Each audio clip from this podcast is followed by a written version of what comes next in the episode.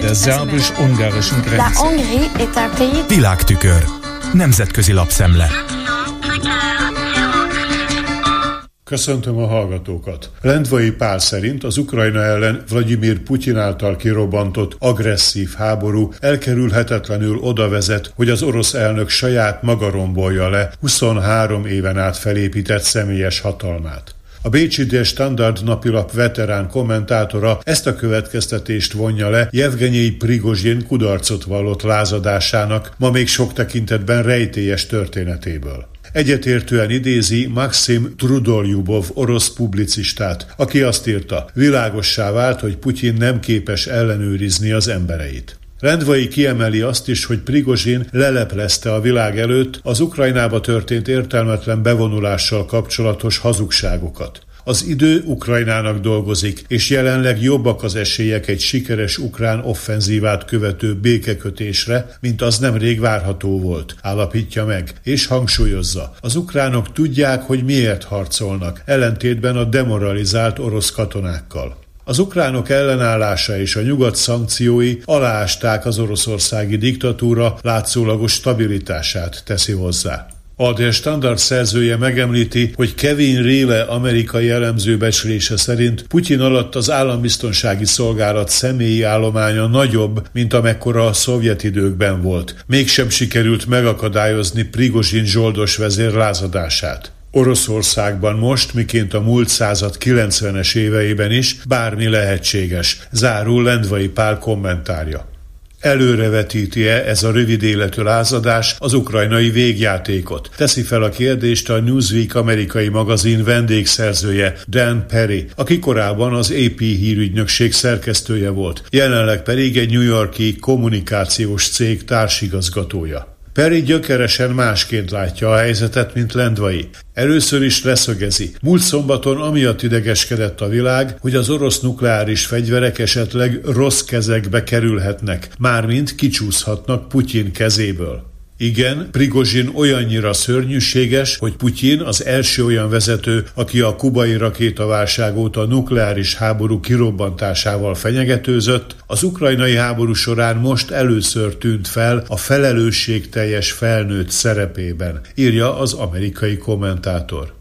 Ezután hosszasan elemzi az orosz hazugsággépezetet, és megállapítja, az már korán sem olyan, mint amilyenek a szovjet idők unalmas, senkit meg nem győző, olvashatatlan vezércikkei voltak. A putyini változat brutális, és olyannyira nonsens, hogy az már szórakoztató. A valóságtól messze elrugaszkodó és egymásnak is ellentmondó állításokat sok csatornán terjesztik, és azzal válnak sokak számára meggyőzővé, hogy különféle érvekkel jutnak el a súlykolni kívánt egyetlen következtetéshez. A szovjet világnézet tarthatatlannak bizonyult, ellentétes volt az emberi természettel. Ám a nacionalizmuson és idegengyűlöleten alapuló putyinizmus sajnos nem ilyen. Ezért sokan akarnak is hinni benne, fogalmaz Dan Perry. Majd beszámol egy médiavitáról, amelynek ő is résztvevője volt, és ahol az oroszok propagandistája azt bizonygatta, mennyire hatalmasak az ukrán veszteségek, és hogy minden az oroszok szája íze szerint alakul.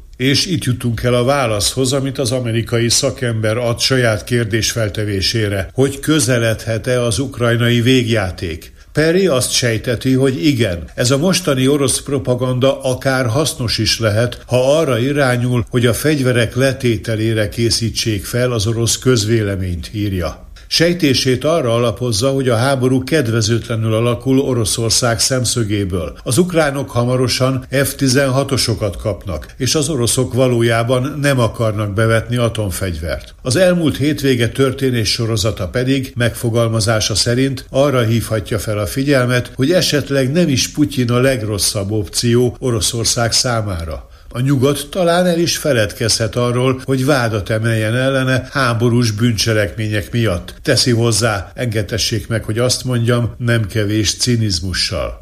Az amerikai szerző minden esetre úgy látja, az orosz propaganda könnyedén meggyőzheti a kábult lakosságot, hogy egy kicsinke háborús területnyeresség Kelet-Ukrajnában, így a krímer a szárazföldi összeköttetés megteremtése valójában fényes győzelemmel ér fel. Csak egy kicsit hazudni kell a veszteségek mértékét illetően.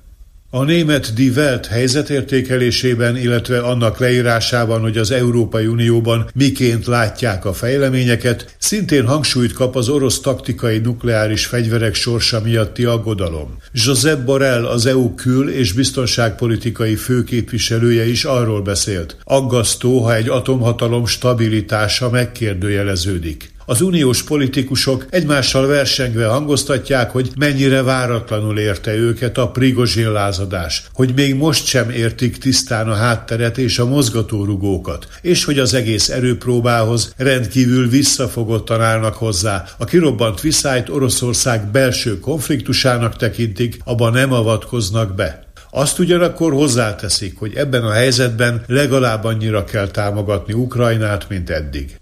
Ez volt ma a Nemzetközi Média Szemle Kárpáti Jánostól. Köszönöm a figyelmüket. Hungary's government sees a ungarischen Nemzetközi lapszemlét hallottak.